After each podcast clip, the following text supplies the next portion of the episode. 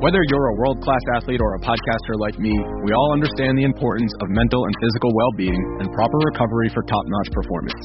That's why I'm excited that Unifyd Healing is sponsoring podcasts on the Blue Wire Network.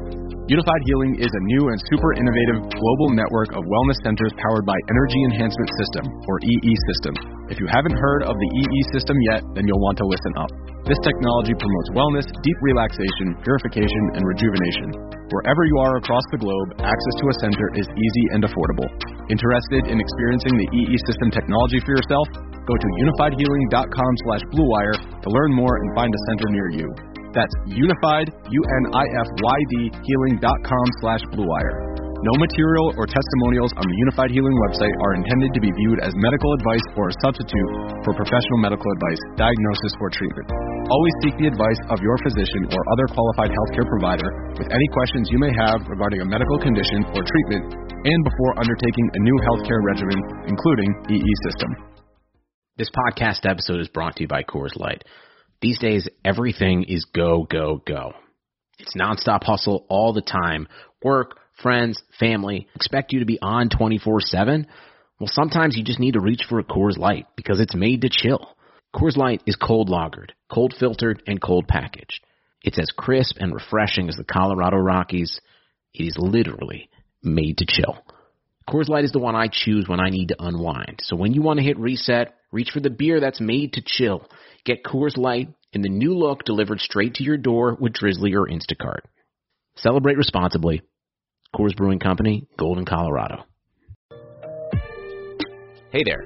We at Blue Wire just wanted to take a second to thank you for listening to this podcast. We know everything outside is pretty scary and uncertain, but we're committed to helping you get through your day by talking about the sports and teams that you love most. If you're looking for more great podcasts to distract you, check out BlueWirePods.com. Thanks for listening. Enjoy the podcast and stay safe.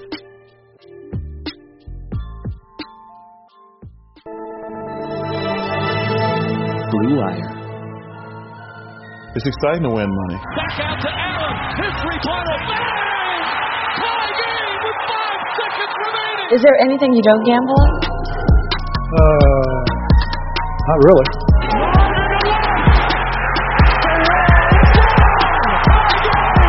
Gambling gods, fickle bunch. Oh yeah, so easily offended. Gambling's not your problem. You're just an idiot.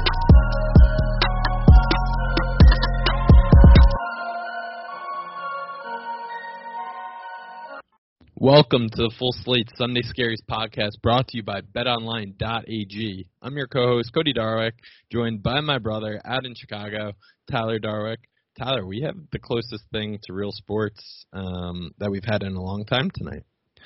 Yeah, luckily the MJ doc is airing, so I'm really excited for that. All the stories that are coming out around it, getting everyone excited. Um, I think you know the NBA playoffs are supposed to start this weekend. The Lakers probably would have been playing Game One right now, so that had me pretty sad. But um, I'm I'm pumped for them, J Doc. Mm-hmm. A lot high expectations everywhere. Um, the article I sent you earlier today about just kind of the making and uh, behind the scenes of how they basically got this footage uh, during the last season. MJ was on the Bulls. Um, Adam Silver basically asked for the access. He granted it, and for more or less for 20 years, that footage sat there.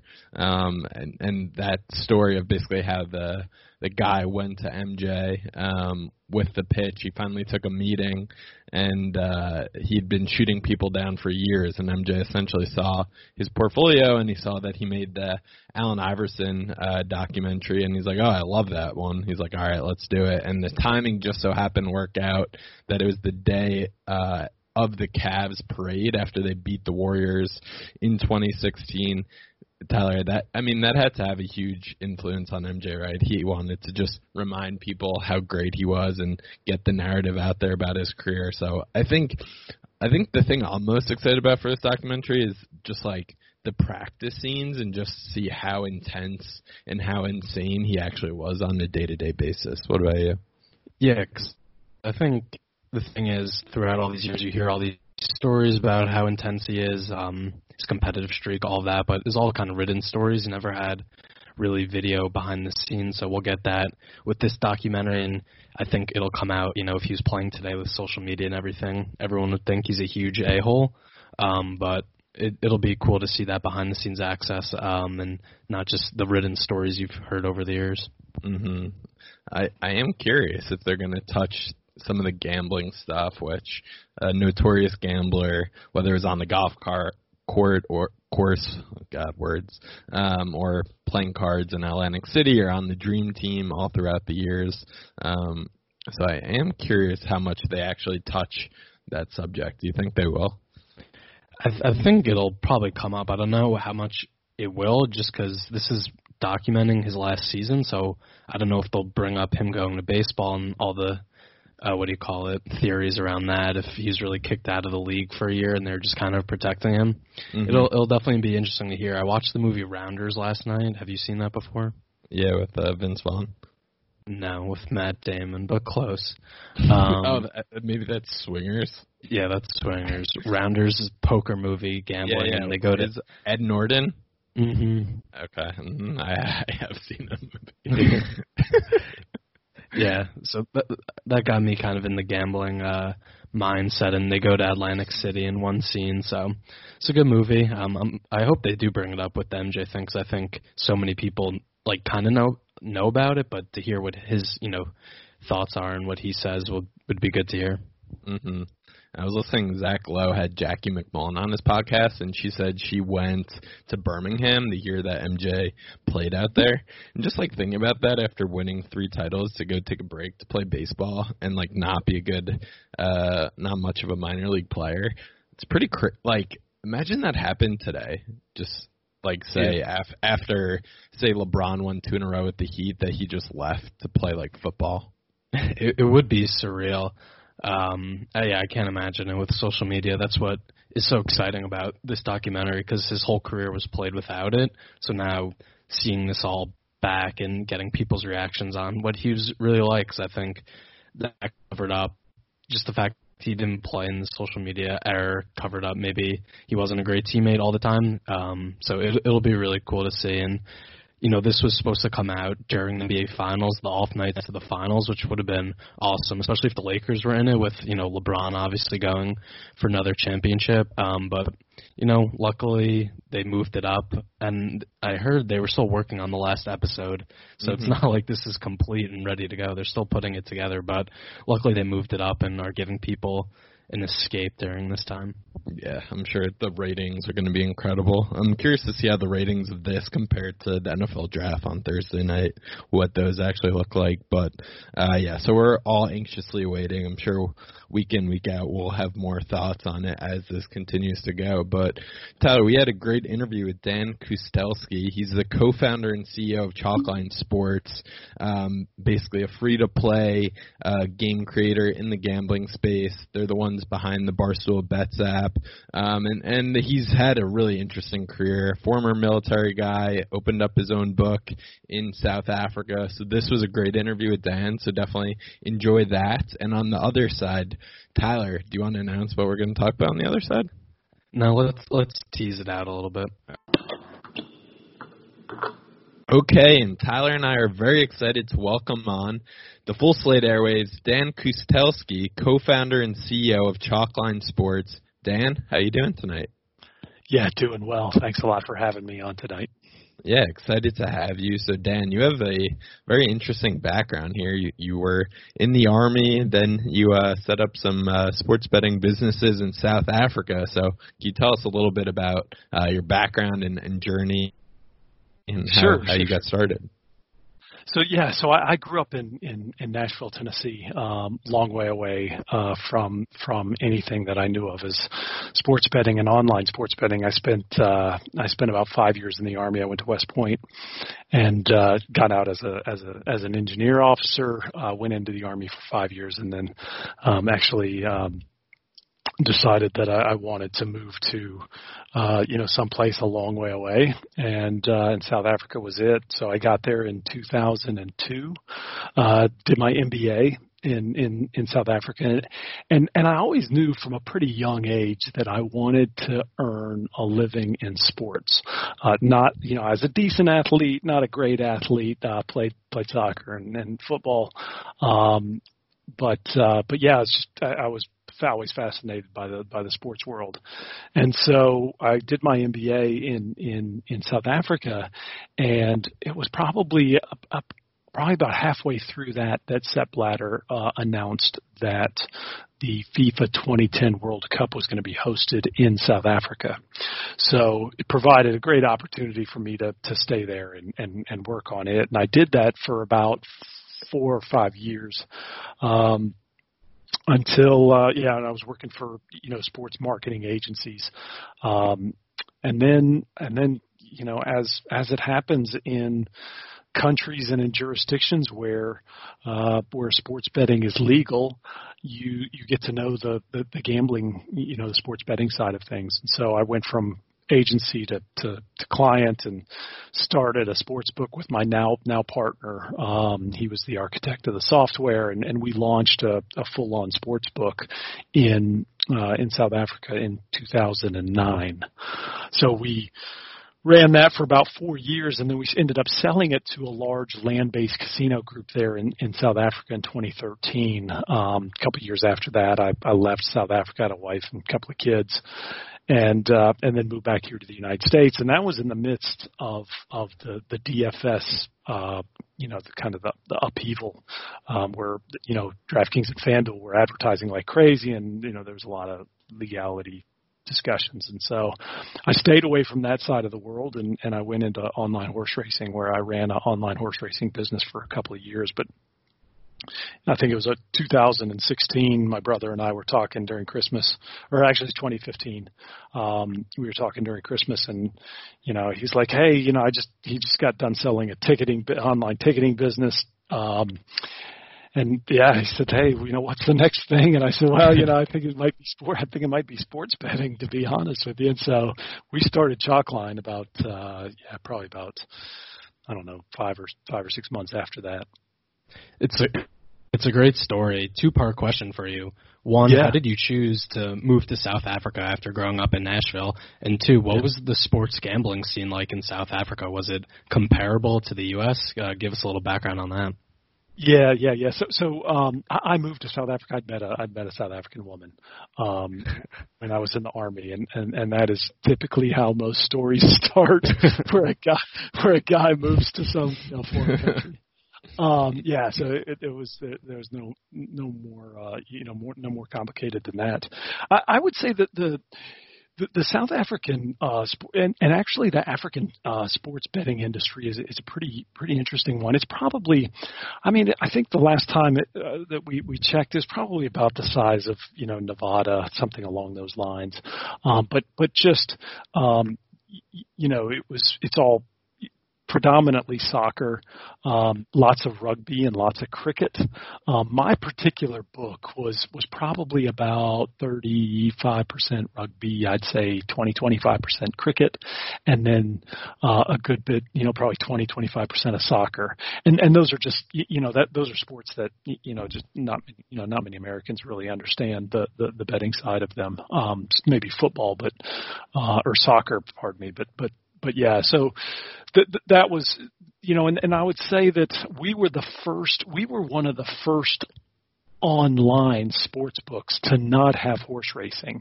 Because there was this stigma around around horse racing as a little you know slightly you know slightly older um you know gents that that that bet on horses. And we just wanted to be young and and pretty um you know abrasive and and pretty cutting edge um with not just our tech but also with our brand.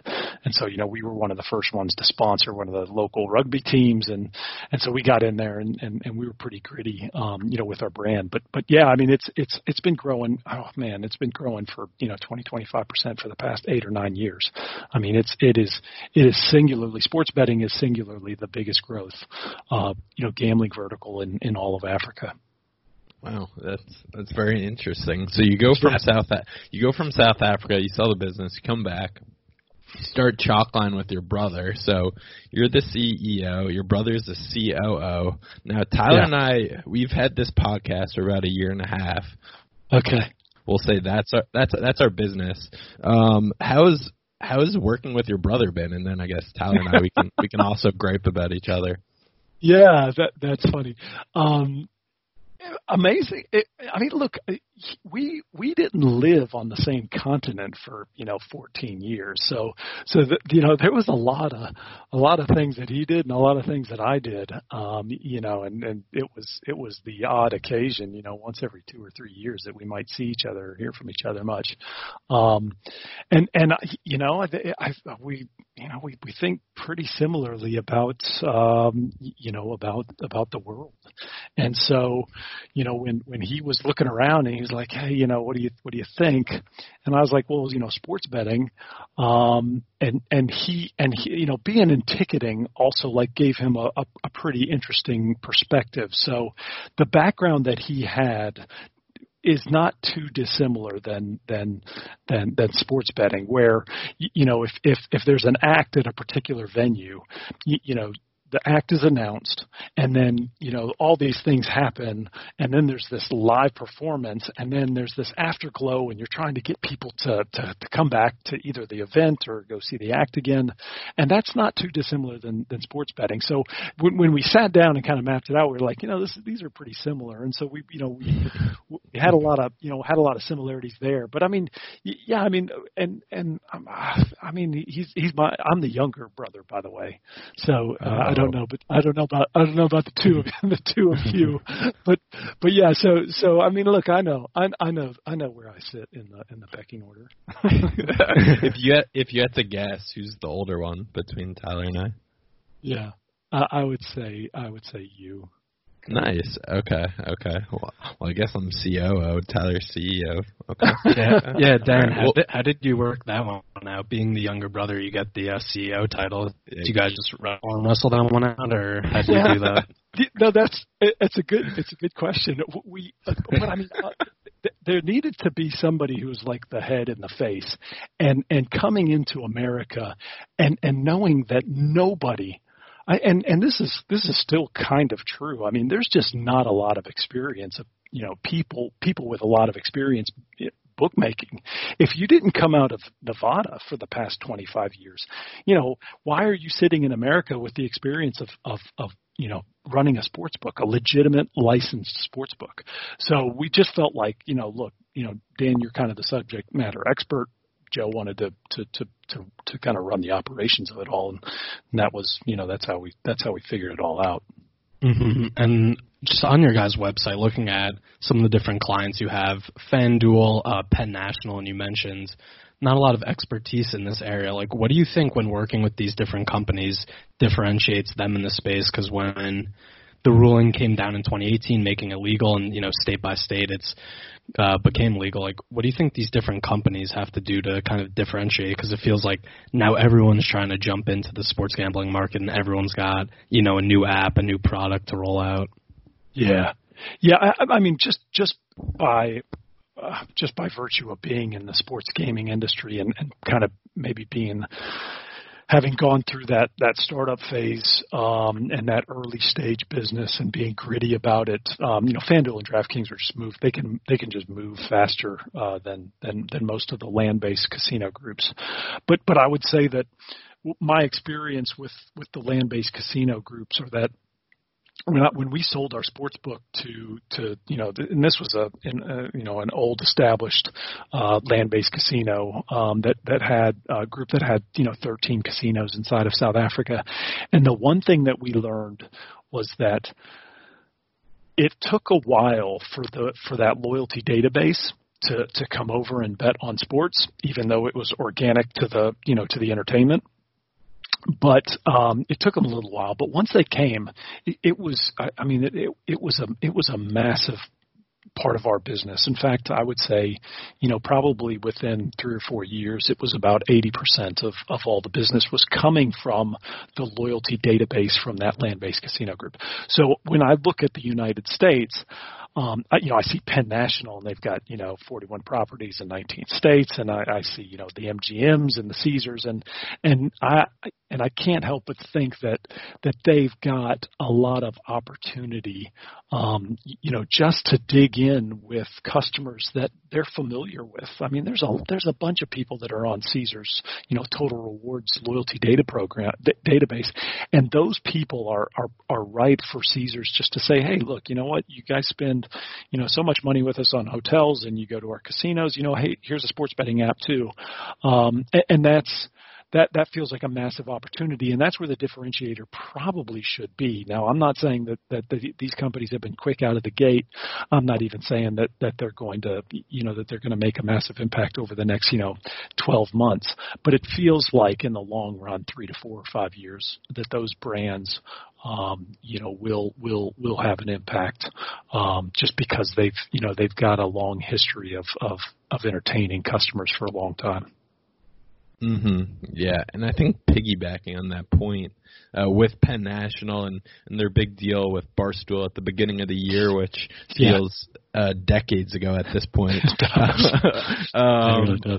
But uh, I know you guys on your website you have a section about how you built out the Barstool Bets app, their free to play um, app, which is a big part of of what you guys do over at Chalkline. So um, a, a lot of our listeners are Barstool fans. We'd be curious to know how how your uh, how it was building out that app with them, and and yeah. even to the extent did you get to interact with some of the major personalities over there, be it Prez or Big Cat or Erika Nardini, the CEO, and and how that went for you guys?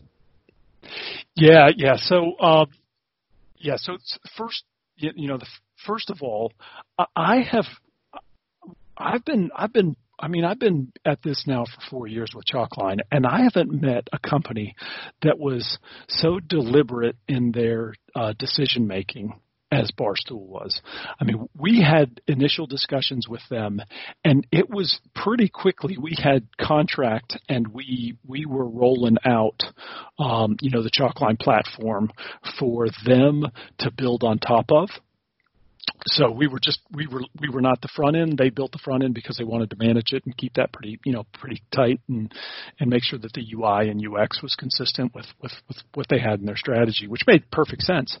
But but that that that process was incredibly I, felt it was really quick and and it was impressive to see um to to see that organization move move as quickly as they did um yeah i mean Joe was kind of more the point man um, to to deal with them, just because he's got you know previous media experience. So I think he met a few of the the personalities, and um, yeah, he went and talked to El Prez at some stage, and and uh, yeah, just you know, just said, look, you know, you, you've got this, you've got this barstool bets, and you're going to be talking about betting. You know, why don't why don't you know why don't you try to you know to offer these free to play games. And, and the games that we run that we ran for barstool were were pretty complicated. I mean that was a live and play game. I don't know if you guys ever played it.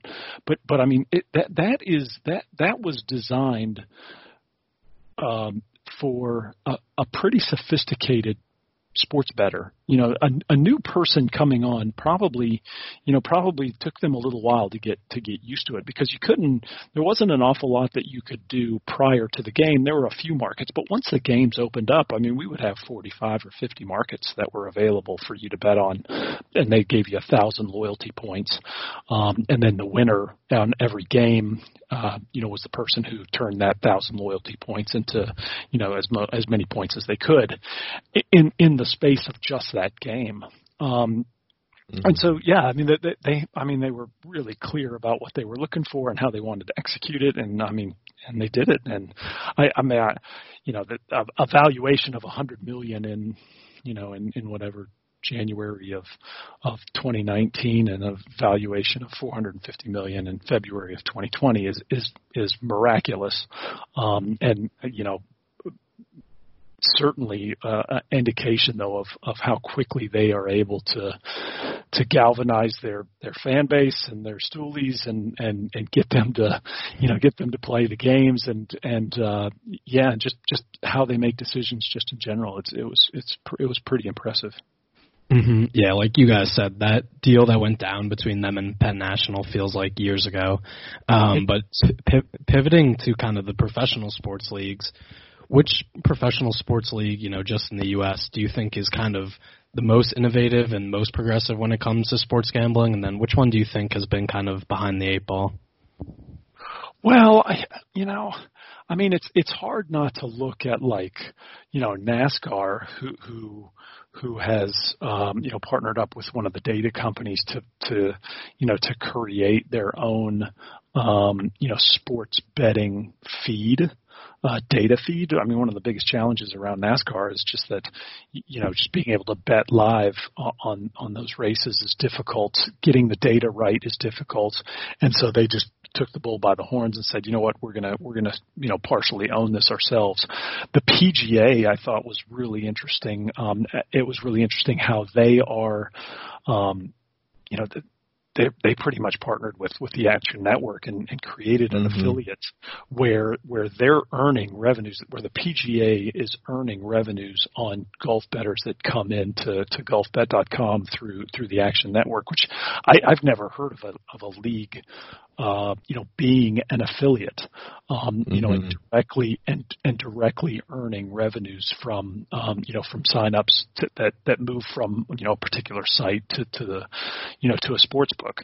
I mean that that those are you know that, that's pretty that's and sports betting's been around for quite some time over on the other side of the pond, and I and I haven't heard of you know that that level of of um, I I haven't seen a league get that close to those revenues um, that that I can remember, and and that's and that's pretty. I mean that that's pretty. Uh, yeah, that's pretty innovative.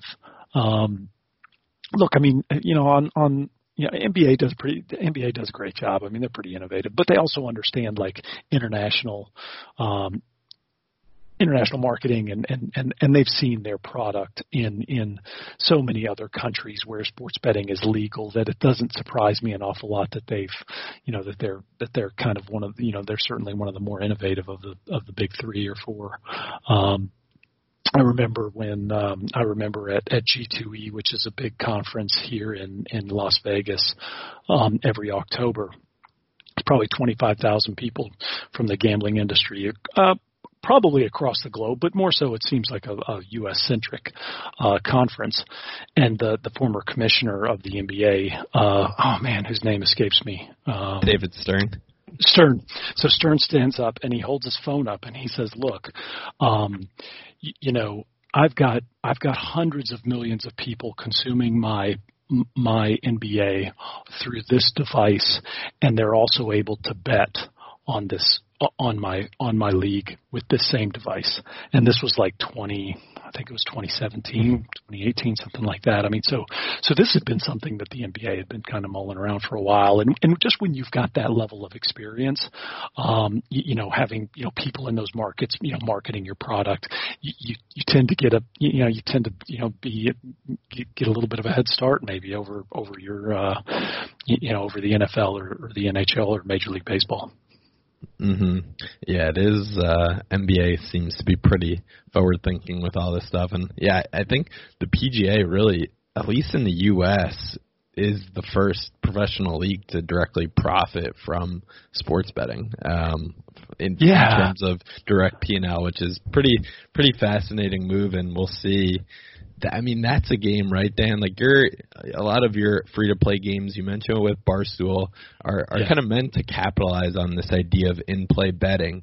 Uh, do you sure. see golf as being one of the bigger opportunities in the U.S. for something like in play betting?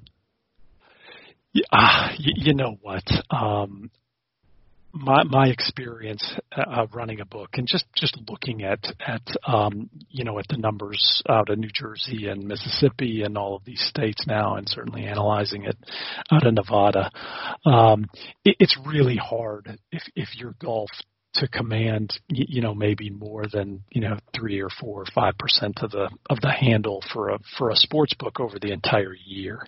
I remember you know booking golf and and we would take probably thirty five to forty percent of our of our total golf betting would be on the Masters Mm-hmm. And and then you know the, then the then the you know then the majors would probably take you know 75% of all the bets and then everything else was was was minute. But golf was only you know 2 or 3% of my total handle. It, it was it just paled in comparison. And and so I, you know I look at I look at golf and I and I and I see what they're doing. They're they're you know they're coming out. Uh, IMG um have just recently they've come out with a with a in play product uh that you know that they're trying to get into the market, and I think it's with Bet365 right now in in Europe. Um, and and that's what that's what those that's what those leagues need to do. They they need to be able to, um, you, you know, they need to be able to own that own that data, that distribution of the data pretty pretty closely, and make sure that it gets out and and and is distributed, you know, on a on a on a pretty reasonable you know price point. Um, whereas the NFL, everybody wants the NFL. I mean, and everybody's going to be trading the NFL. So I mean, you don't you don't you know they don't need to they don't necessarily need to own that data as much as mm-hmm. as, as much as they do. I, I'll tell you I'll tell you where I see the leagues going though is that it, it's it's less for me the leagues will will eventually get to the point where it is less about them being a net um, exporter of data and they need to be net importers of data because they have the ability to tell all the books that take their to take their data feeds hey look i want to know everything about all these people that are betting on my particular sport. And the more information that you can gather as a league, man, the more tickets you can sell and the more merchandise you can sell. And, and I mean, hopefully they've got, you know, you know databases full of you know all the people that ever bought an NFL ticket or um, but when you combine that with all the people that bet on the NFL I mean now you're starting to put together you know big huge data sets that um, that, that can probably you know sing some pretty interesting tunes um, on on how to grow the sport. Um, and, and and that's where that's where I think they they need to be a little more selfish uh, about collecting more data, um, you know, because right now all you hear about is, you know, who's distributing this data, who's distributing this data, but they need to think about think about it the other way, I think, as well. Mm-hmm. Yeah, hopefully when football comes around in September, people are allowed to go to the games and we get back to some normalcy. But during kind of, you know, the past month of this just crazy quarantine everyone's gone under, everyone's right. talking about, you know, esports, uh, betting and whatnot. Has that been something your company's been focused on? Helping develop those type of products? So so we we have not been asked specifically to to, to offer you know esports free to play games, um, and that's probably not to say that they don't exist. Um, well, let me rephrase that. In fact, they do exist, and NASCAR um, and their iRacing, uh, they've got their own app.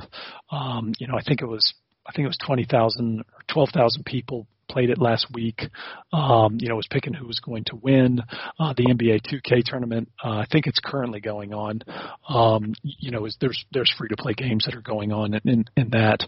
But if we go to like you know CS:GO and and and League of Legends and that kind of stuff, I, I th- there's just not a lot of like, and this is this is this is you know probably a, a per, more personal opinion, but there's not a lot of betting that happens around around those types of games, and so when I you know when we talk to customers about you know we are funnel fillers for for our customers and and we're out there you know trying to you know trying to acclimate people to sports betting and provide them with markets and odds and educate them a little bit about sports betting before they actually you know put down five bucks on on you know the slate of SEC games to to you know to win to win fifty.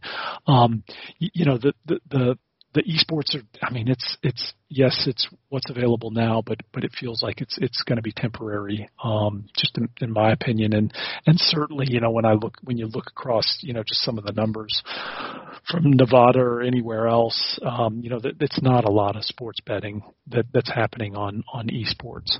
Um not to say that it's not engaging and not to say that uh you know that there's not a, a massive industry behind it but I think a lot of times people combine esports and sports betting and and that's really I haven't seen you know that correlation really come to fruition much. Mm-hmm. Yeah, I almost, I almost think it's like a different end consumer than uh, the the prototypical say sports better.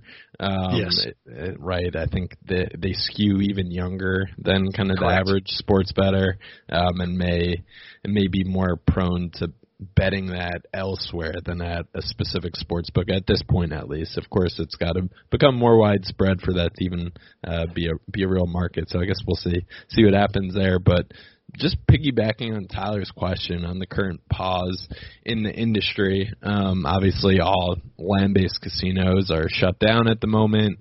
Um, you have mobile markets in New Jersey, Pennsylvania, Indiana, West Virginia. You, you have a couple, right? In Iowa, a little yes. bit. Um, what do you think? What do you think this short-term stoppage? Um, like, what what will be um, the basically the cause is currently Corona. What will be some effects that'll come out of this stoppage, kind of industry wide that um, that are that are your predictions? Yeah, I mean, look, I, I, I can't help but think that um, you know that that states and are, are going to maybe you know give mobile sports betting and mobile legalization, uh, you know, another couple of you know good hard thoughts. Um, just simply because the data, the data's it's it's it's pretty. I mean, it's pretty. Um, you know, it's pretty authoritative that in Pennsylvania, if you legalize sports betting, you know, you, you, you get, you know, kind of, what is it, 10x of what, uh, you know, what retail's going to do. New Jersey's about that right now.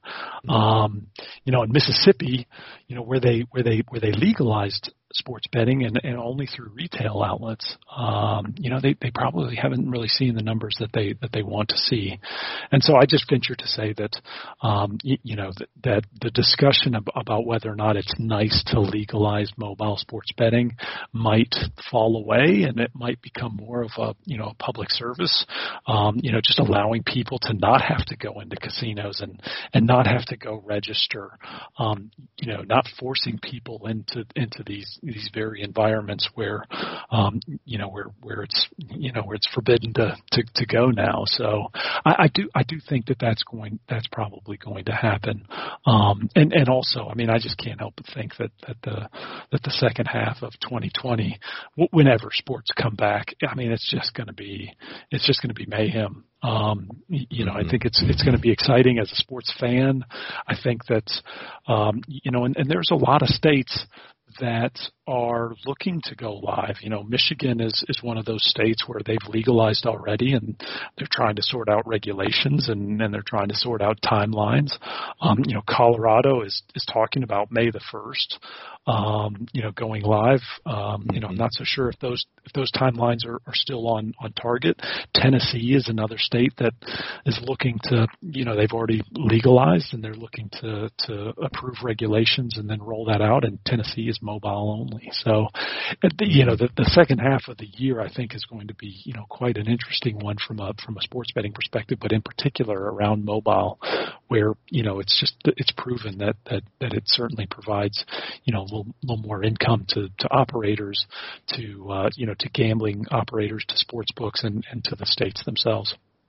Yeah, I think people are especially trying to just get any taste of gambling on normal sports. You know, right now should be the national championship game for uh, college basketball and missing out on March Madness. People are pretty upset about. But for you personally, do you sports bet, or is it kind of like you see how the sausage gets made, you stay away?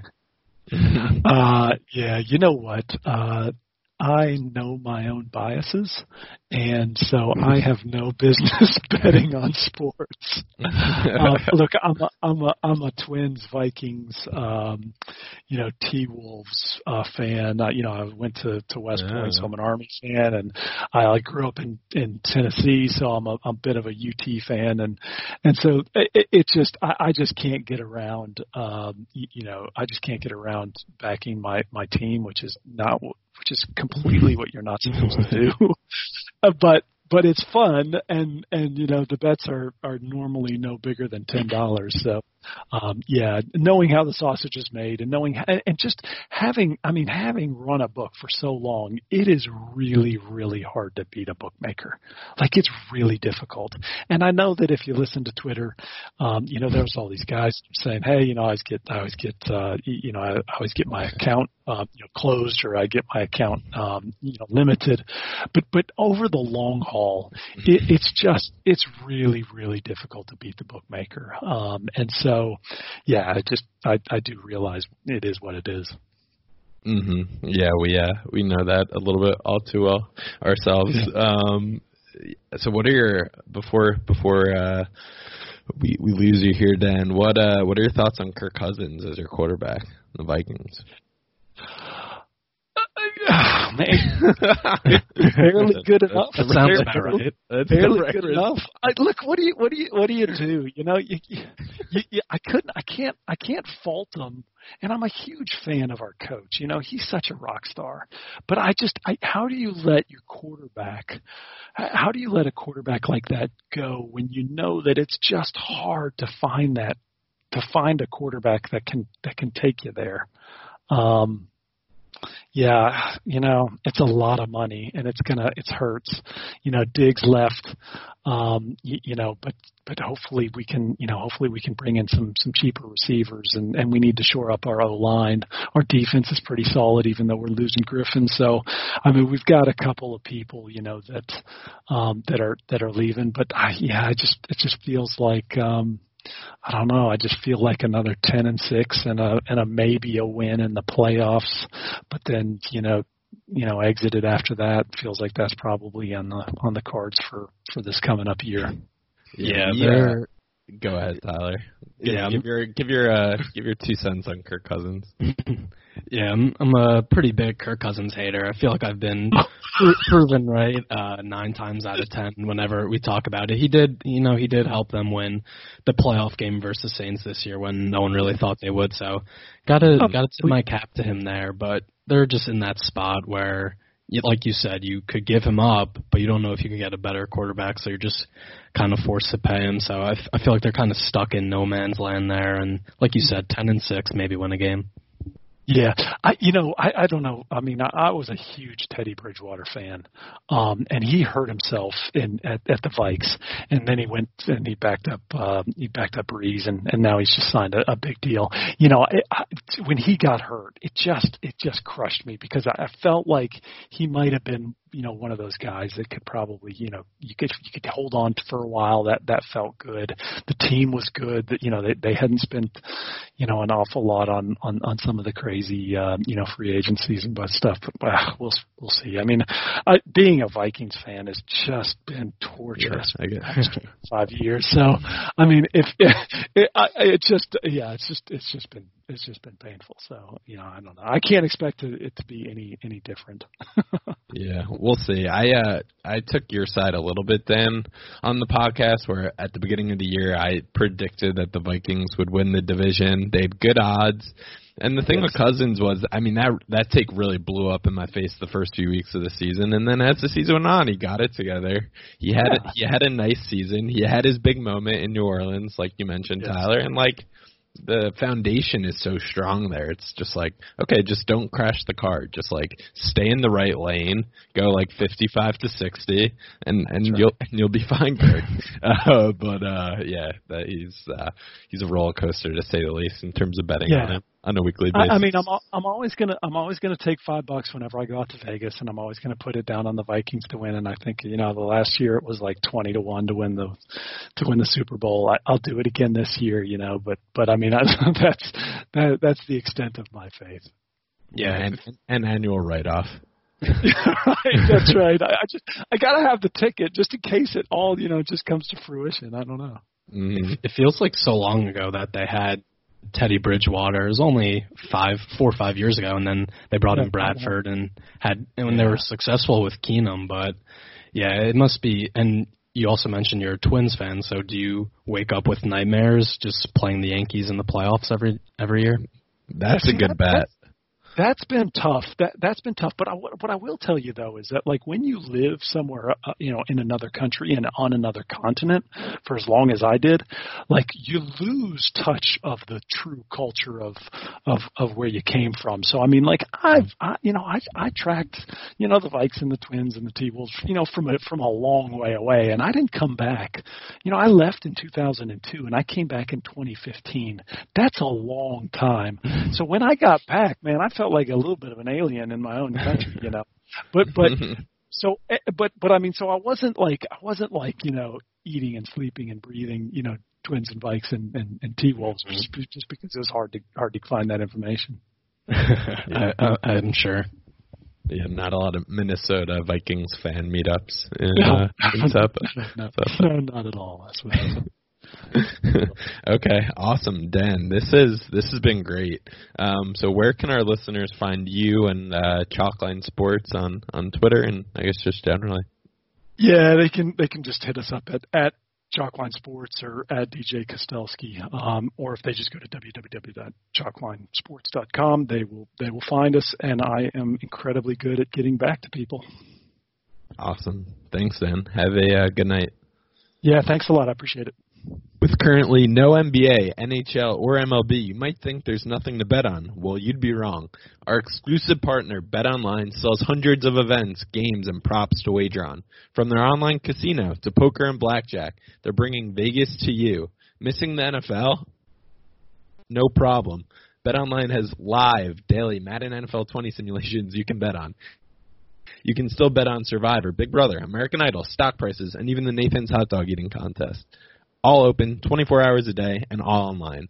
Use promo code BLUEWIRE to join today and receive your new welcome bonus. Bet online, your online wagering solution. And thanks again to Dan for coming on. A lot of fun learning about his background, Chalkline Sports, and talking a little NFL.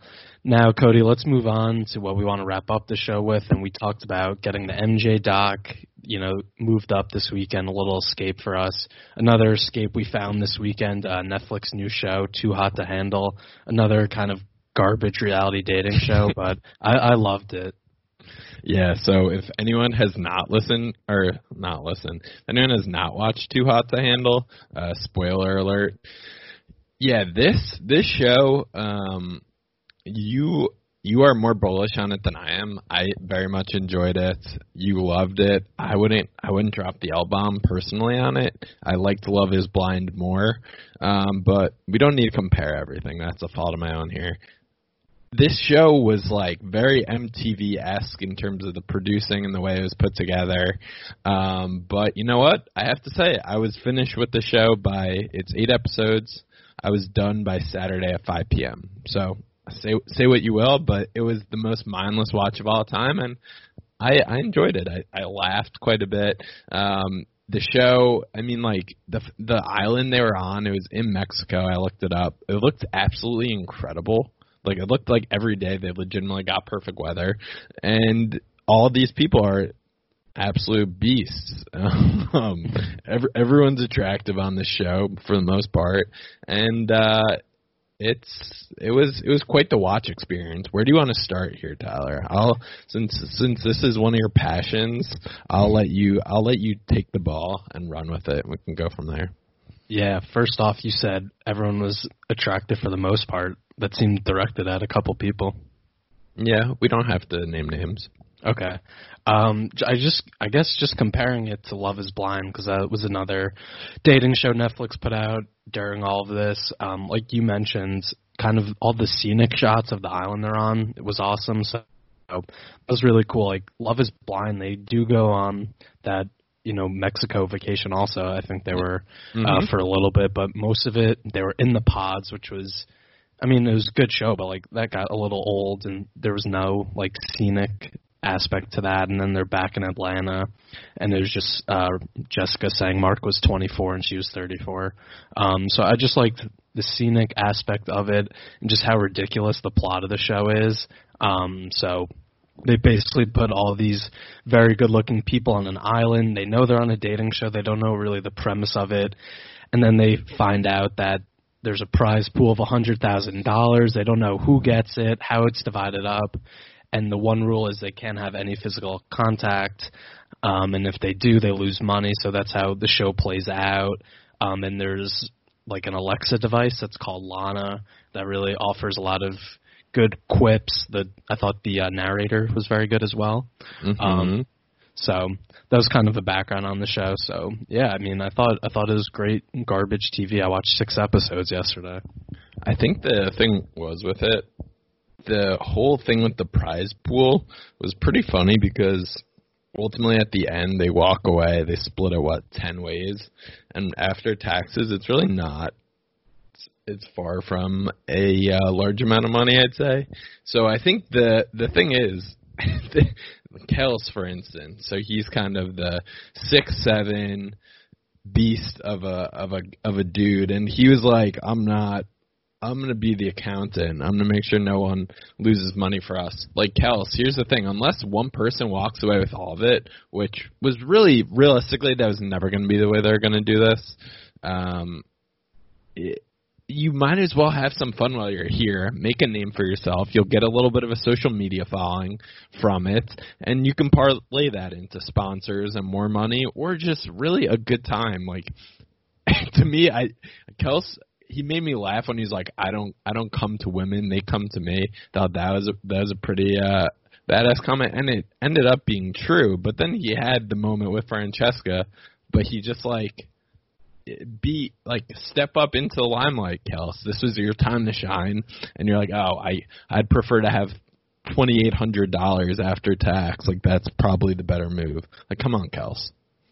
Yeah, I mean he, but he gave himself that nickname, the accountant. So he'd be a hypocrite if he went around, you know, making out with people, going further than that, costing them money when he was getting on everyone's case about how they can lose money.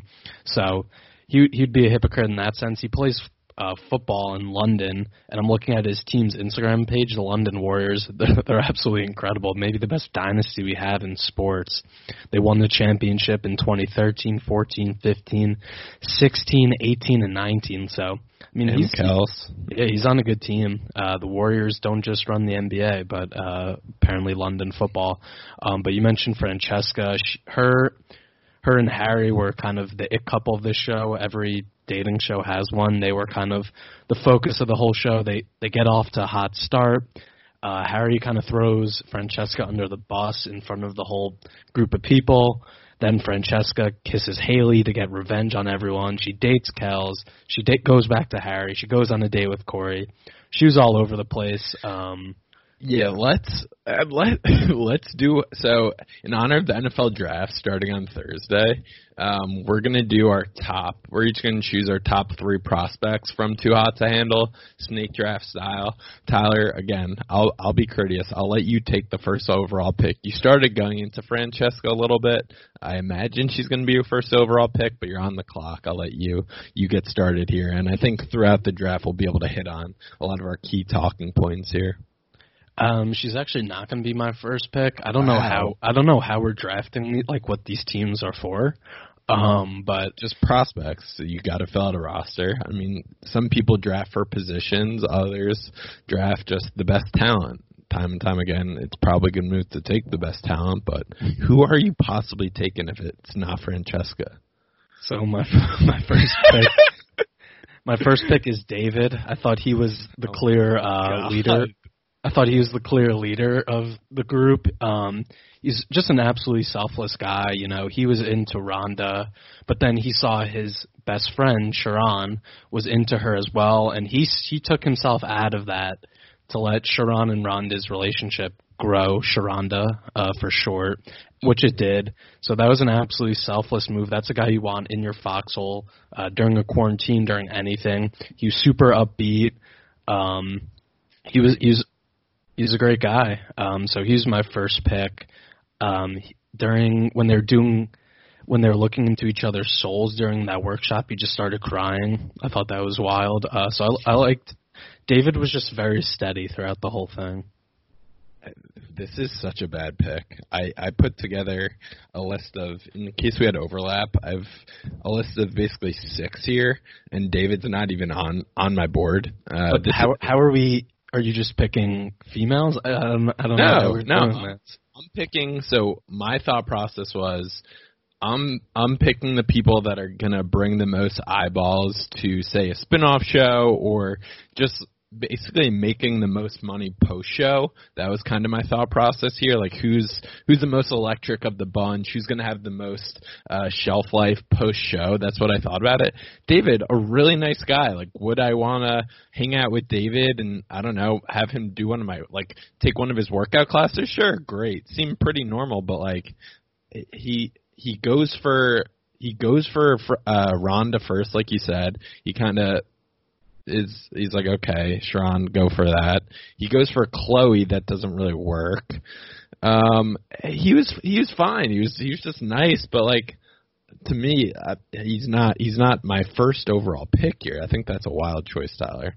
But well, well, I didn't know we were going the the spin-off route. If that was the case, then yes, my pick would have been different. I was just going for my you know favorite characters on the show who I trust in these scenarios. David was a great friend, um, and I think we see very differently on Chloe because I'll, I'll let you go with your next two picks. Okay, cool. Um, so, I mean, I, I'm in a great position here. My top two on the board are still here. I have to go Francesca. One, you already mentioned it. Um, can I trust her? Definitely not. But she made the show. Um, highest upside player uh, like Hall of Fame potential. Francesca, we definitely have not seen the last of, and she she knew what she was doing, right? Like the beginning, she latches onto Harry and kind of goes that route. Harry's bubbly guy, vivacious, seems to be the life of the party. Uh, sees what happens after they kiss. She gets totally thrown under the bus. She makes out with Haley, which is a villain move, and they don't admit to it. And they lose everyone three thousand more dollars. And then she goes back wait no then she goes to Kelz right and like that that whole thing that whole thing's wild and then back to Harry they fall in love then new Kori comes on who's the the stud muffin of the house she goes on a date with him the thing I will say about Francesca is if she really wanted to be the true villain and solidify herself, she would have I think she would have gone for Kori and just absolutely shatter Harry. I'm happy she didn't. I am Team Harry and and Frankie. Um, and and Francesca also had the the the quote. Uh, what she say? I don't even know the number for nine one one. Um, so you know, you know so she she she's like I mean she's like Kardashian light. Um, uh, Francesca is we have not seen uh, the last of her. That that I will say for sure. So she's my she's my first pick. Yeah, she definitely has great shelf life going forward with any spin-offs. I mean, she has a huge Instagram following already, and the show just came out. She's over 400,000 followers. She's an entrepreneur with her own clothing line. She's vegan. Uh, so, I mean, I have no no problems with that. Um, I had one other point, and I how forgot. Much, how, much, how much do you regret taking David? I, I don't regret taking him. I regret the format of what we were picking people for. Uh, but how much money do you think she cost the house? Which she ends up making up on the last night, but do you know how much? Uh, yeah. Hold on. Oh no, I know. I was uh, like, yes. I think it's like 25k.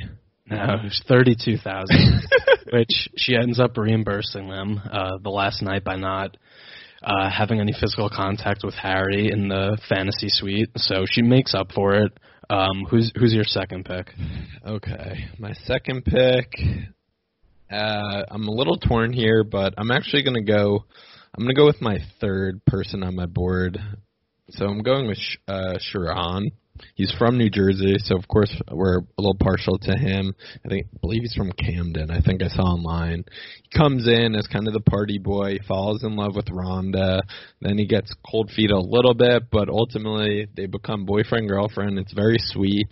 Um, unconfirmed whether still together. Haven't been able to find anything on that. She brings up that she has a kid. He's supportive. Um, so it seems like a really just solid guy. And the thing that really sold me on Tron and doing my uh, quick internet research. Uh, he was apparently in Creed 2, Tyler. Uh, I I can't find what his role was, but I saw that. He also was in a Fetty Wap music video, um, and I think Sharron kind of s- stole the limelight pretty early when he had the his comment about taking a, a nude pic of himself uh, with a Lysol can next um, for for scale. So Sharron Sharron's my second overall pick here. You know, you criticized me for the David pick. I don't see how Sharron's any better. Another just nice guy. I don't think he. If we're if we're going off your criteria of you know spin-offs and being in the limelight, I don't I don't see Sharron. He was he was a nice guy. The whole Sharonda thing, I think, got it, it got old quick for me. It was all can Sharron open up? Can he move on? That was like the whole plot line for four episodes. Yeah, so I got, did. yeah, he did. It was great, but I got I got pretty over it. Um, So I don't I don't I think David was just better. David was a better friend. Um so yeah. Sharron was just like he was just there for me. The, Uh, his, the the Creed two thing really sold me on Sharron when I was when I was debating between my pick here. Um, so tiebreaker went to Sharron. What's your What's your second pick, Tyler? All right, now my second pick, um, probably the most emotional part of the series, and when I felt the most emotional, when uh, Matt left, aka Jesus. Uh, so I'm going with Matt as my second pick. Um, he leaves the show at the end of episode six, I believe. He just he wasn't connecting with anyone on a romantic, uh, you know, level, so he decided to leave. And I, I did feel sad. The people on the show were getting upset. That was, you know, their big brother, their spiritual spiritual leader. When he left, I, I did feel upset as well. So that's my second pick. Um, like I said, he was kind of the big brother to everyone, giving advice. When they lost the second three thousand dollars, he showed that he could be kind of investigator, detective, and he was trying to uncover who did that, and he's spot on with Francesca and Haley. So that's that's my second pick. No one's watching your show ever. What do you think about when when Matthew was trying to hit on Madison? That was tough, but I'm not.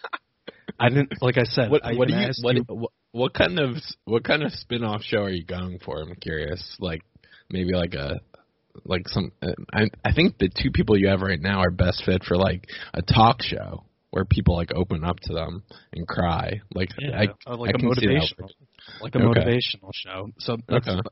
Okay. um, given the times we're in, we need some motivation and positive attitude. So those are the two guys I'm going with. Um, like I said, I didn't know what the format of how we were picking these people was going to be. Now that it's played out this way, that's the way I'm going. Um, like I said, if I'm in a foxhole with David and Matt, I know they got my back. Um, if I go out to a bar with them, um, you know, I know they'll they'll help me out in any way possible. So those are my guys. Um, So now do I have I have an, my last pick? Mm. Uh, um, I don't. mm, I'm eyeing someone. I'm gonna be pretty upset if you take them. I don't. Um. Uh, You want a Yeah. rundown of who's left right now? I, I know who's left. I don't. I don't. um. hmm. See, here's the issue. You're not gonna have a great third option for your little talk show. You know what? I'll I'll, go- I'll go with Bryce to uh round out my my uh inspirational team. Uh he came on, he's from LA, he's a party boy. He said he hooks up with a girl every day. It's impressive. Um he has a he has he has a boat and he has boat parties, so I'd love to be on one of those. That'd probably be a good time. Um so I'm gonna go with Bryce. I feel like he really came he he transformed a lot on the show. Like I said, he came in very high expectations that he was just going to hook up with everyone. That didn't end up happening. He gets shut down by Chloe, but he, he kind of didn't really care. Um, and then he tells a story about how he was bullied when he was a kid, and that really uh, shaped him into kind of becoming superficial. Um, but it seemed like he was breaking that down and learning a lot about himself. He made a lot of progress. So I'm taking Bryce to round out my squad. I'm pretty pretty upset right now. That's who I really wanted as the third leg of of my trio here. Um, have you looked up his Instagram account, Boat Chronicles? no, I haven't. Highly recommend it. It looks like it could be like maybe the outtakes of the Fyre Fest promotional video. Um, so I really don't know if this is for real, if it's really his boat. Everyone is very attractive. It looks like they're having a great time. I again, if this if Bryce is actually having these parties, he's a great person to have. I think he really embarrassed himself early when he's playing the piano. It was it was a little tough to watch extremely overconfident. Um, I think, like you said, he he kind of transformed throughout time. He made me laugh a lot. He came in, he was so cocky, and it just like didn't really pan out for him on the show. But I need to know what's going on with his boat. Um, so yeah, Boat Chronicles on Instagram. He's got about thirteen thousand followers. Um, so I'm I'm looking I'm looking at it now, and so the show was uh they did the show last year like at this time, and looking at the Instagram now, a lot of the posts are from uh like people on the show or on his boat. Lydia, Kelz, Matt. So I, I I would love to go to one of his boat parties. Would love to, would love to. And Bryce just is like felt like an all time fedora guy. It's like why why is he always wearing a fedora? He's just like that personality type. Um okay, well I'm jealous I'm jealous you scooped him up.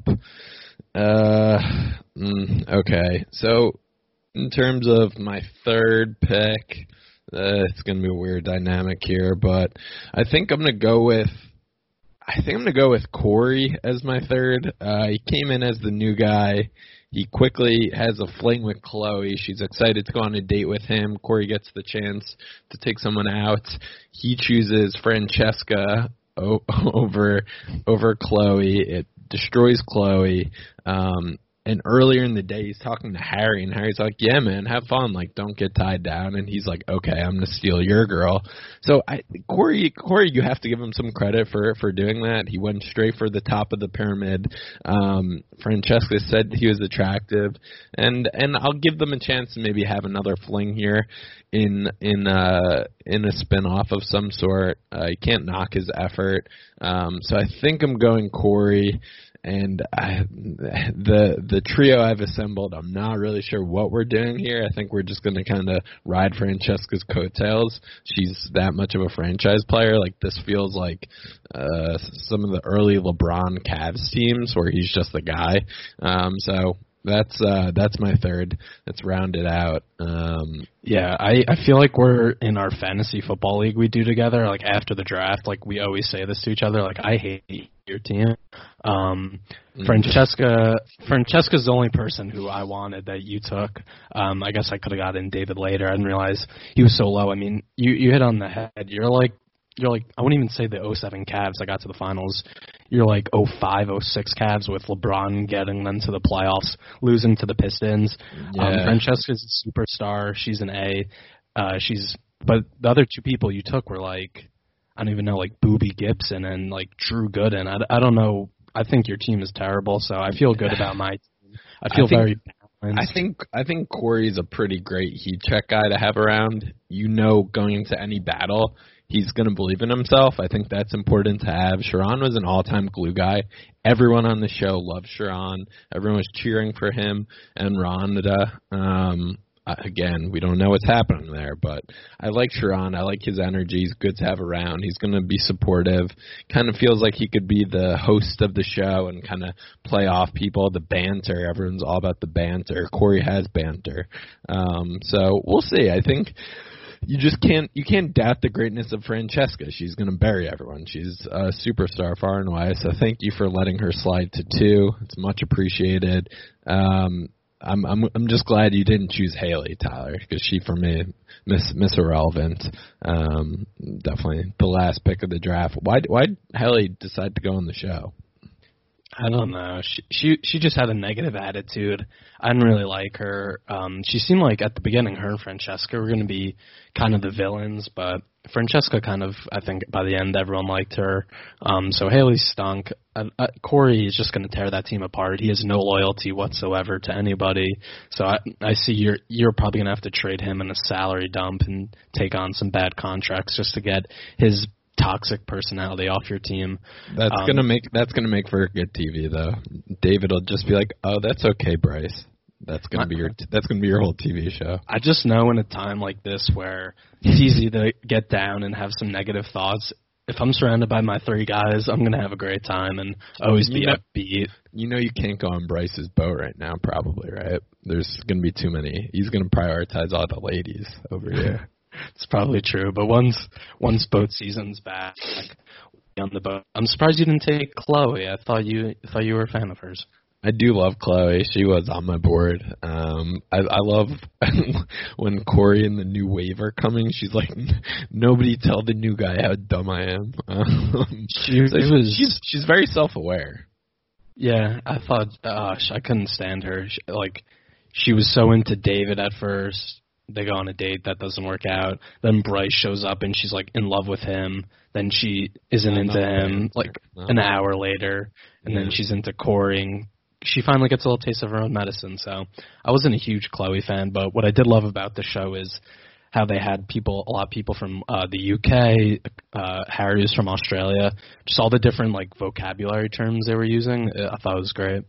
Yeah, where Harry saying oregano, oregano. Uh. That was that was pretty good. Harry, Harry was high on my big board, but I don't know. He's he'd be great to have around, but I can't, can't pair up him. I can't pair up Francesca and Harry on the show. I just don't. I don't want lovebirds. I want chaos. Um, so I I do regret giving myself just being honest here uh, in terms of my draft. I should have paired up Bryce and Francesca just to get the boat and have Francesca's personality at that point. Everything else is gravy. Plus, he plays piano, Tyler. Mm-hmm. The team I was going for was just great locker room presence. Mel Kiper would love my draft. Um, just yeah, locker snooze, room guys. Snooze, a snooze fest. Like you know those apps where it's just like uh, maybe raindrops or waves. Like uh, if if you need help going to sleep, I think that's that's the kind of program you're putting together over there. You're, you're sleeping on you're sleeping on David. He was such a such a selfless friend to Sharron.